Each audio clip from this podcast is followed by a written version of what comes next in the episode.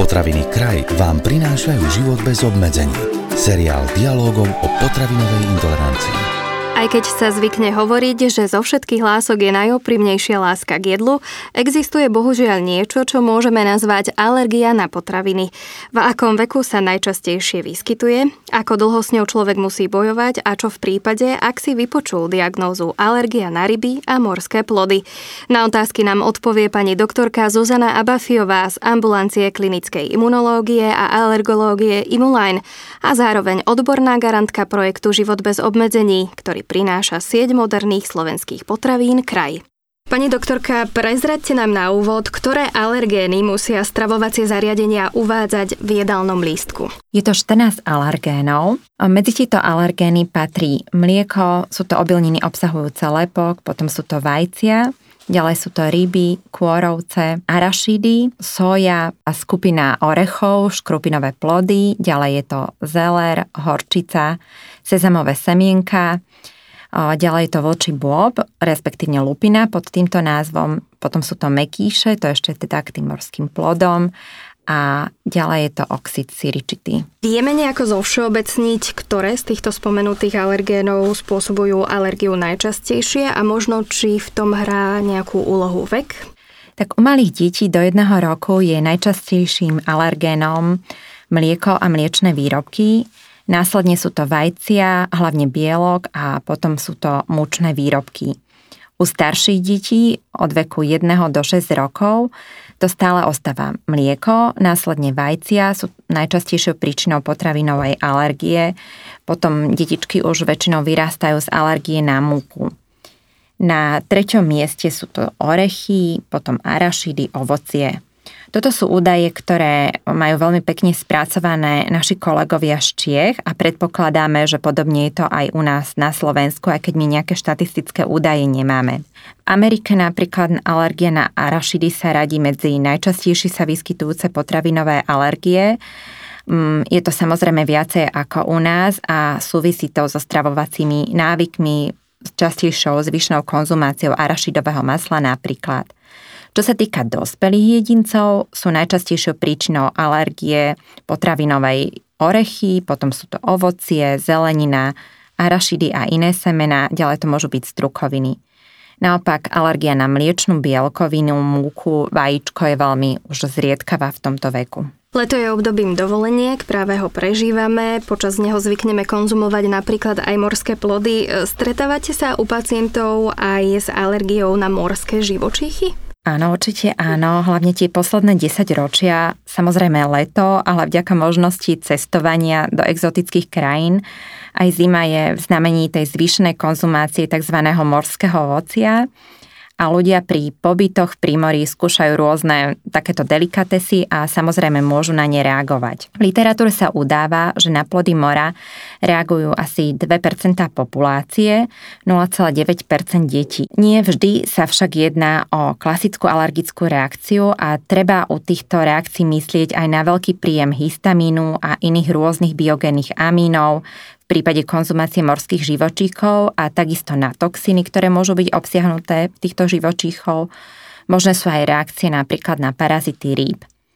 Aj veľmi malé množstvo mäsa napríklad z týchto rýb alebo kôrovcov môže spustiť tzv. Senzibilizovaného jedinca, to je jedinec, ktorý má predispozíciu alergickú reakciu.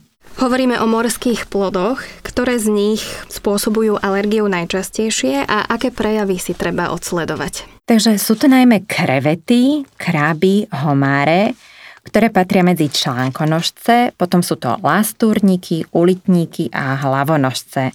Medzi tie hlavonožce sa radia sepie, chobotnice, to sú vlastne mäkkýše.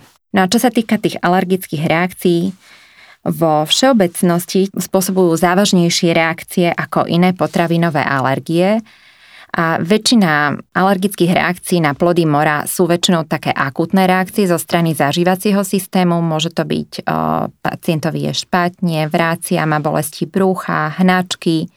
Môžu to byť prejavy zo strany dýchacieho systému, napríklad prejavy bronchiálnej astmy, ktorá sa prejaví náhle vzniknutým stiaženým dýchaním, kašlom alebo pískotmi. Pomerne častým prejavom je aj systémová, tzv. Anafylaktická reakcia, o čom sme bližšie hovorili v predchádzajúcich podcastoch. Ryby napríklad spolu s kôrovcami a arašidmi orechmi patria medzi skupinu potravín, ktoré najčastejšie práve vyvolávajú anafylaktickú reakciu. Pani doktorka, a čo alergia na ryby? Zvyknú byť pacienti, u ktorých sa objavila alergia na plody mora, alergicky napríklad aj na ryby? Tak alergia na ryby postihuje menšie percento populácie, je to 0,2% populácie, častejšie aj na morské ryby oproti sladkovodným a preto sa aj častejšie vyskytuje v prímorských krajinách, kde je prirodzene ich vyššia konzumácia. Medzi rybami a morskými plodmi, teda kôrovcami a mekýšmi, nie je skrížená reakcia, avšak je možná tzv. Kosenzitizácia, to znamená, že pacient bude alergický aj na ryby, aj na tie iné kôrovce. Takou hlavnou alergénou bielkovinou, ktorá spôsobuje reakciu u tých kôrovcov, je tropomiozín a na neho reaguje 60% pacientov s alergiou na tieto kôrovce. Táto bielkovina tvorí 20% bielkovín kôrovcov a nachádza sa hlavne v tých chutných častiach kôrovcov, ako napríklad brušná časť v krevetách, chvoste, v klepetách krabov alebo lobstrov, ramenách hlavonožcov. A medzi samotnými článkonožcami môže byť taktiež skrížená alergia. Čo sa týka rýb, tam je zase najčastejším alergénom tzv. Parvalbumín a je príčinou skríženej reakcie medzi jednotlivými druhmi rýb. Keď sa rozprávame o alergii na ryby, je pravda, že na vine môže byť napríklad parazit v rybe a o aký typ parazita vlastne ide? Jedná sa o parazita rýb, volá sa Anisakis a výskyt takejto alergie je pomerne nízky, je to okolo 2%, ale sú krajiny, kde sa udáva vyšší, je to napríklad Japonsko, Španielsko a je to niekoľkonásobne vyššie, je to okolo 12%. Ten tropomiozín, ktorý sme spomínali predtým v tých kôrovcoch, je vlastne taká rodina alergénov, ktorá sa vyskytuje v tomto parazite a práve spôsobuje skríženú alergiu medzi týmto parazitom Anisakis a inými bezstavovcami, ako napríklad hmyz, ako sú napríklad roztoče a kôrovce. A na roztoče je pomerne veľa pacientov alergických a práve táto skrížená reaktivita môže spôsobiť to, že vlastne alergia na kôrovce sa môže vyskytnúť práve skôr u tých pacientov, ktorí reagujú na roztočové alergény. V Amerike tam je častejšia alergia na šváby, to je tiež veľmi podobná rodina. A týmto parazitom je napadnutých pomerne veľké množstvo rýb, 60 až 80% rýb, ktoré žijú hlavne v hejnách. Sú to napríklad makrely, tresky alebo slede. Ja som mala takú príhodu ešte ale zážitok pred 15 rokmi, keď sme boli u našich známych v Norsku. Žili sme tam týždeň na ostrove a živili sme sa len rybami. Tak takú pochúťku sme pripravovali treščie játra a si pamätám, že spolu so ženami som z tých pečení, tých tresiek vyťahovala nejaké parazity, ktorý som netušila, že to bol tento Anisakis. Čiže napriek tomu, že ľudia o tom vedia, tie treščie játra sú chutné a teda ich konzumujú vo veľkom.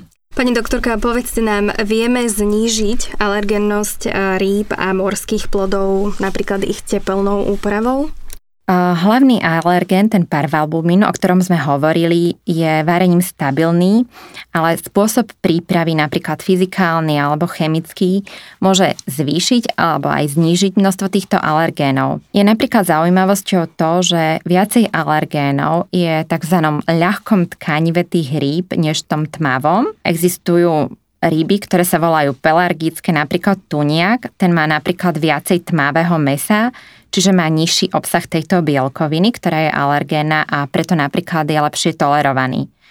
Napríklad kapor má 100-krát viacej tohto parvalbumínu oproti makrela alebo tuniakovi. Ešte by sme si mohli povedať, ako sa alergia na ryby a dary mora vlastne diagnostikuje.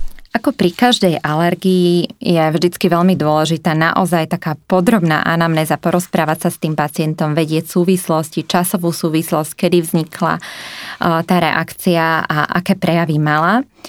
Potom môžeme robiť kožné testy a v podstate tam je problém, že existuje veľké množstvo druhov rýb a existuje len málo tých komerčne vyrábaných extraktov. Potom je možnosť použiť testy priamo teda čerstvou alebo upravenou rybou. Tam je ale veľmi nízke hodnoty teda tej výťažnosti. Potom robíme vyšetrenia z krvi, tzv. Špecifické IgE z odberu krvi. Takisto nemáme možnosť vyšetrovať všetky alergény rýb. No a potom sú to provokačné testy, keď sa podáva ten alergén. V prípade, že je človek alergický na morské živočíchy, môže si dať na tanier napríklad morské riasy?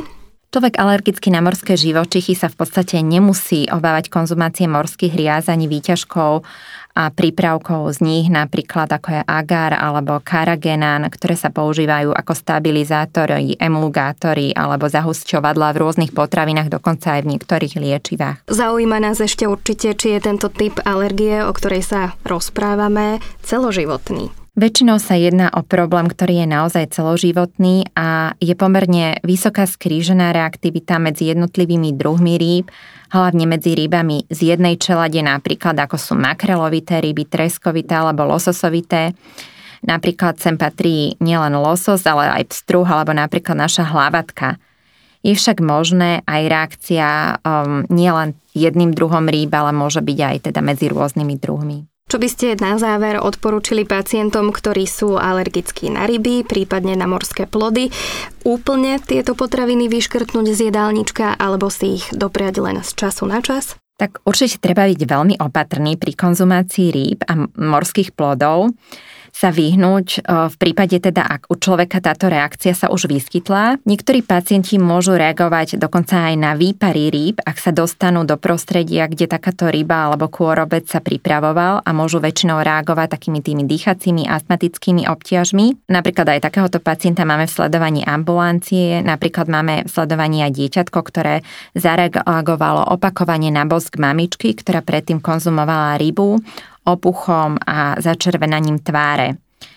Napríklad nie je rozdiel vo výskyte parvalbumínu v svalovine morských alebo sladkovodných rýb a to je veľmi významný fakt práve pri odporúčaní takejto eliminačnej diety. Ešte by som chcela poznamenať, že napríklad krabie tyčinky, ktoré sa predávajú v našich obchodoch, často nemajú nič spoločné naozaj teda s krabím mäsom, ale často sa jedná práve o nepravé, väčšinou tyčinky, ktoré sú vyrábané väčšinou z rýb, tresky, alebo u ktorých teda pacient, ktorý reaguje na kôrovce, by v podstate nemal mať obťaže, keďže je to väčšinou z rýb pripravované. Avšak problém môže byť to, že spracovanie tých morských produktov v továrniach nevylučuje tie stopové množstva, napríklad file tresky môže obsahovať aj stopy kôrovcov alebo mäkýšov, čomu hovoríme práve skrytá alergia. A človek, ktorý reaguje na kôrovce, ryby, si určite musí dávať pozor hlavne v reštauráciách, lebo napríklad olej na smaženie sa často používa viackrát, môže byť na ňom vysmažaná ryba a v zápäti napríklad aj steak, potom rôzne azijské, talianské reštaurácie používajú rôzne vývary, rôzne omáčky z rýb na dochutenie aj nerybých jedál. Takže určite treba byť veľmi opatrný. Veríme, že ste sa vďaka nášmu rozhovoru dozvedeli všetko potrebné. O odborný pohľad na vec sa opäť postarala pani doktorka Zuzana Abafiová z ambulancie klinickej imunológie a alergológie Imuline. Na ďalšom dieli seriálu Život bez obmedzení pracujeme. Vypočuť si ho budete môcť už čoskoro. Tento podcast vám priniesol kraj. Moderné slovenské potraviny.